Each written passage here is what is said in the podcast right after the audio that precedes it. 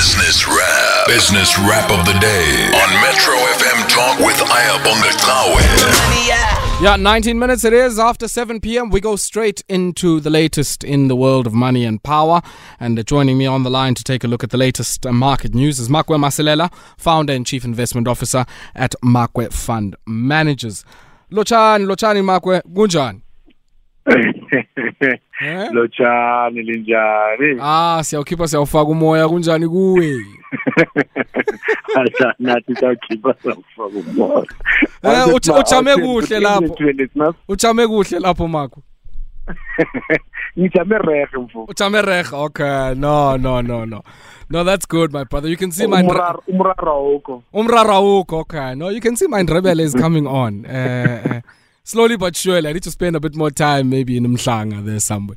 Makwe, I want us to Yes, start sir. off, uh, you know, with the two sectors. I did say uh, as, as I was introducing our show tonight that we, I wanted us to look at some of the, you know, based on the results that came out and the numbers that came out, half year numbers that came out, to look at two companies that certainly benefited, I guess, from what we saw during the pandemic. And I mean, one might be Woolworths' food division because a lot of us were spending a lot more time at home and cooking. But then I guess the other one is probably the DIY space. And Cashbuild uh, certainly uh, benefited from the boon in uh, renovations and construction work that happened during the lockdown. So let's maybe start off there with Cashbuild. Uh, yeah, revenue numbers and gross profit numbers much lower than what we saw, I guess, uh, in the six months ending uh, December 2020 if you compare it to a year later. You're right, Aya, and yes, I mean, even operating expenses were down, you know, and as a result, we saw their operating profit decreasing by 14%, you know. But you are right, Aya, you can only renovate your house up until a certain point. Yeah. We can only improve our work and study from home up until a certain point. And remember as well, other than making our environment better, we didn't have much of a choice because we were not allowed to go anywhere else. Mm. We couldn't go out to restaurants or holiday or whatever it is. But now the main, the other sectors of the economy started opening up. Then that discretionary spending, people can start going on holiday, whether it's local or whatever. People can start going out, dining out, you know. Remember, there was even a time when people didn't see a need to buy clothes because someone will say, I'm going to wear them going away. But Mm. as soon as we've seen the relaxation of the lockdown restrictions, then definitely people started channeling that money into other things. So it's not surprising to see the guys doing as they're doing now with their interim, seeing that their profit is down 27%. And we need to realize that, yes, this is still a good business because, number one, it's not just called cash build, it's a cash business Sure. and hence it's called Cash Build. And they've got almost 317 stores, and I don't know if people are aware that even your P and L hardware, those 54 P and L, uh, and L hardware, they belong to them. And these guys, they service almost everyone. They're developers, your constructor, you know, contractors, you know, almost everyone. But what I like, their products are tailored to specific needs Sure. of the communities they serve. Yeah. And I guess, you know, tailored as they are, Makwe they were faced with, with some selling price inflation as well. And I'm quite interested, I guess, in what you you think might have driven that. Why, on the cost base in terms of their product mix, were they seeing, um, you know, this massive surge in price increases? You know, and I think for me, I see it the other way, Aya, because if you're selling price inflation is sitting at 8.8%, number one is very good and high because it's more than our CPI, and that to me, it means that it gives you some headroom to be able to increase prices above inflation. And they've managed to cut their cost because now, as I said earlier, if you look at their operating expenses, they were down by almost 10%. So they've tried to do some cost containment going forward. And if the guys continue to do that, then they will survive. And the problem here is we're comparing these results from the previous six months, which was very excellent. So hence, we think the guys didn't perform well. Just look at their cash and cash equivalent. I mean, it's almost 33% lower, and that's mainly because of that substantial final dividend that the guys paid, and also the guys, because they're cash flush, the cost of looted stores not yet recovered from insurance. The guys had to pay to repair their stores while they're waiting for insurance to pay. So that just shows you how strong their balance sheet is. And uh, I guess you know if if one looks at uh, all of the other messages that have been coming through in terms of you know um, infrastructure build, uh, one does expect that that might also have, I guess, some you know demand trickle uh, on the part of some of the contractors or subcontractors into a Cashbuild, uh, which uh, might give us give it um, you know quite a strong revenue boost um, in the coming months, right through into the coming few years. I, if I'm not mistaken, once Utrecht Build allows you to do a lay-by, Yabana, when, when you were lay-by, you know, uncle, your friend, dude, these guys, they can do, still do a lay-by. Lay-by, yes, Tina, Baba. yeah, you know, guys go with their plans. Mm. They work it out. They cost it out for them that, listen, we'll need this amount of material. It's going to cost you X amount. So you can start to pay, you know, up until you finish paying us, then we'll deliver. What a nice way, mm. you know, mm. to be able mm. to be able to, to, to buy whatever kind of material. They've got those kind of facilities. Yeah. Yeah. So if it comes to construction, if it comes to the fact that people will end up maybe having their benefiting from infrastructure spend, workways, stuff like that, then most probably these contractors can still go to them to get helping with the pricing mm. and get a nice discount because competition is huge anyway. Don't forget we've got this sorry to call them the no brands, you know, uh, uh, what do you call it, hardware, you know, which are also coming up. Mm. But we still have, or let's call them the independents. Yes, we still yes. have a lot of independents which are very uh, competitive as well. Yeah, yeah. Makwe, I mean, if, if we were to shift our attention, I guess, you know, away from Cashbuild just for a second and go to Woolworths. Um, and uh, always, I guess, whenever they put up any updates, uh, a lot to look at because you kind of have to look at the Australian operations and uh, also look at the South African operations. And within the Australian operations, there's different divisions David Jones, Country Road. And then in South Africa, it's the, you know, fashion, beauty, um, you know, and cosmetics. And then, of course, the food business as well. But before we get into all of that, I mean, for me, just the contrast, Makwe, uh, you know, at the tail end of this um, particular half year announcement, um, the contrast between Australia and South Africa. I mean, let, let me just read it. You know, they say the South African economy is showing encouraging signs of a post pandemic recovery. Notwithstanding this high unemployment coupled with rising inflation and rising interest rates are likely to remain a headwind for the outlook on consumer spend. Now, that's for South Africa. In Australia, yes. trading conditions are expected to improve post the Omicron peak at the beginning of the second half as restrictions ease and consumer co- confidence recovers. Footfall in stores is also expected to improve, albeit that is likely to remain below pre COVID levels, particularly in CBD areas. While the prospect of rising interest rates will have some impact, the underlying fundamentals of the economy are sound, with record low unemployment, rising wages, and a robust housing market. It, it, it does it does make sense, uh, and then these are two different economies. We Imagine. just have to acknowledge that. Imagine. Does not mean if we see a lot of our guys going to Australia, it's like we are like them. And the guys, number one, their per capita income is much higher than sure, ours. Sure. And remember, the likes of Australia, when it comes to lockdowns, they were much stricter. I mean, they had more of what you can call an extended lockdown you know, and then yes, that managed to impact them, but later on, when they were lifting all that, you know, the guys started doing okay. But I mm. think the most important thing is that these results are not directly comparable to the one that you've seen the previous period, given the impact of the loss in sales arising from that prolonged lockdown in Australia, and to some lesser degree, some disruptions that we had back home here. And also remember in Australia, before the guys had what they call a job keepers allowance, and then some rent relief. So mm. this time around it's not there, and then that it supported the, pre- uh, the previous period.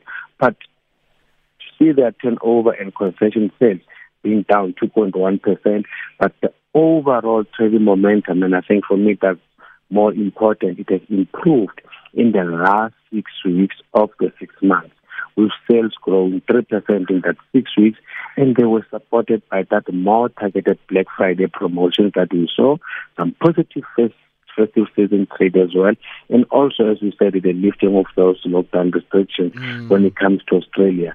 And yes, remember the previous results, and that is why we will always see these results in a negative light. Remember the guys made money from selling that property as well yes, in Australia. Yes. So that worked for them as well. So to see there, and I think you don't have to look at profits as, as headline earnings per share in this instance, but look at the adjusted diluted headline earnings per share. They're down only 16% compared to your normal headline earnings per share, which are down 35%. Mm. And higher, why will you reinstate a dividend? It's because the guys are confident going forward. And also, the guys managed to reduce their debt yeah. by a further 7 billion rand. And for the first time since 2014, just like oil prices, the guys are in a net cash position. I mean, for for me, for me, it, it, it's a sign of mm. improvement. We know they've got competition when it comes to food, you know, especially on the higher LSM, the likes of Shoprite, you know, they're starting to to come into that mm. space as well. And we were even saying earlier in the day that now we're talking about Shoprite coming into that space. Who said the likes of Pick n Pay and Spar are also not preparing themselves to get into that higher LSM? Mm. Probably mm. they're doing that. Yeah. And who said maybe you won't get some international retailer also coming into that space? Anything is possible. So it's all well and good to make sure that when it comes to their food uh, or, or groceries, then you expect them that to continue to do the right thing so that they can maintain or contain whatever customers that they have mm. But we cannot shy away from competition. There will always be competition now and then. Have they managed, Makwe, in their fashion business to overcome, I guess, the bogey they've had over the last few years or so? I mean, that, that business in the South Africa operations has been battling somewhat and very much carried by the food business and, uh, you know, the strong performance that's come through from that, that side. And it, you guys are no longer buying, you know, those kind of clothes because you didn't have any reason to go anywhere else. Ah, you know? Chief, those but clothes, yes. no, no. but I, I, I think going forward, I saw the guys at some point they were saying they are prepared now to introduce what they call third party kind of uh, ranges, so that, but to some lesser extent, so that people can have more variety going forward. And we've seen your Country Road, your David Jones, I mean, their sales declined, you know, both Country Road and what do you call this thing? Mm. Uh, David Jones. But going forward, I think it's going to be challenging because we've got new trends coming in and competition. As we said, there's nothing much you can do about it. You just have to find a way that whatever 15, 10% that you control of the market, just hold to it and make sure that you satisfy them. But as you are saying, the South African economy is showing encouraging signs of those post-pandemic recovery. So probably it might help. Yeah, we certainly hope it will, Makwe. Uh, I want us then, I guess, to uh, shift and take a look at a few relatively smaller cap stories, uh, and maybe we can start at the movies. Uh, I think we've spoken about this before, certainly here on. Um, Metro FM talk on our business wrap, uh, uh, the business rescue process at Ster-Kinekor Theatres. Now, uh, we know Greenpoint Capital, a South African uh, credit investment firm, and Blantyre Capital, an investment management firm based out in London, um, you know, were, I guess, hovering around this particular business rescue prospect. And they've now offered 250 million or a quarter of a billion rand uh, to uh, rescue the cinema chain, which could effectively save 800 jobs. What, what, what are the terms of this particular one? You know, I, I think so far the guys have managed to get it right. They've managed to tick all the boxes because the most important thing was to come with the money and make mm. sure that we don't retrench people. And even if it has to be looked by the competition uh, authorities in this country, they'll be so happy that at least the jobs can still to be saved. And then the guys, anyway, money is already on the table. But also remember that most of the funds to be used for settling some business uh, rescue costs. We, I wish we had exact amount how much is that transaction costs, capital expenditure, and uh, uh, what do you call it, accounted costs, and also the VAT that be coming out of mm. that. Then a certain portion to dividends. My point, Aya, is that almost 188 million will be for that, and only 52 million will be retained for the business to to draw down on as a working capital. What I'm trying to raise, Aya, you take the whole 250 million, you see the better part of it is going to servicing all the costs that were incurred because of business. Yes, we know they've been under business rescue for 14 mm. months, and then we are happy that they're out of that. So you should ask yourself that if those costs were not there, how much money was going to be required? Will they still require 250 million? I bet they probably they will require maybe around 150 million. So it just shows you that as much as business rescue saves you sometimes, but it are such huge costs yeah. associated with that. I mean, for guys to say, I mean, the better part of that is going to those kind of things. I mean, look, they're saying they only dedicate what 62 million of that 250 million to working capital for the next few months or so, and um, the rest, I guess, as you say, are all of these costs. You know, fees uh, for financiers, and yeah, all manner of other things. And then that VAT, and why is that VAT arising? The VAT is because of a consequence from the business rescue settlement. And yes, there are still dividends as well as well that we have to look at. But we look at the capital expense. So all I'm trying to say, we cannot say 50% of the money goes to that, but there's a significant yeah. amount of the 250 that goes to those kind of things. So I think maybe we need to re-look into this whole thing of business rescue, mm. how we do it. Mm. You know, it's a good practice, but I think people are making a hell lot of money out of this, and maybe that is why we get businesses being in business rescue for long and forever, and even some of them not being able to come out of that because the money that you have to put in if you want to rescue that business, it becomes so much, and then mm. forgetting that you've got a significant amount that is associated to the business rescue, what we call yeah. it, costs. Yeah, I mean, look, we saw Stephen Smith, the business rescue practitioner, here sharing, uh, you know, what those who had lent money to Ster-Kinekor would get because we also know, I mean, the, the business rescue process is about making sure that the creditors are able to recover something. Uh, and it does seem here, I mean, you know, aside from the landlords, uh, yeah, very few people are getting you know, anywhere beyond, I guess, uh, a third of uh, what might be owed to them. Uh, so effectively, many, many of the creditors here, in particular trade creditors, are taking a massive shave. I mean, you know, trade creditors, some of which include the landlords, getting five cents in the rand. Uh, while I guess, yeah, I mean. If, if that landlord was saying that, Mr. Creditor, you're going to get at least 90%, you know, of what we owe you, then it comes to 10 so as you're saying, I mean, getting five cents out of a rent. So basically, I mean, that's a very serious haircut mm. that creditors end up getting. So I think, I don't know, maybe you need to talk to those guys so that they can unpack this properly. But for me, the way it looks like, I think most businesses, they will struggle to come out of business rescue because of the costs mm. associated with that. Yeah, yeah. And then maybe I guess uh, you know a last one here, Makwe, as I did say. I mean, a bit of the small cap stories here, but an interesting development here in the world of South African fintech. And now capital appreciation, we know, have uh, invested in quite a few payments.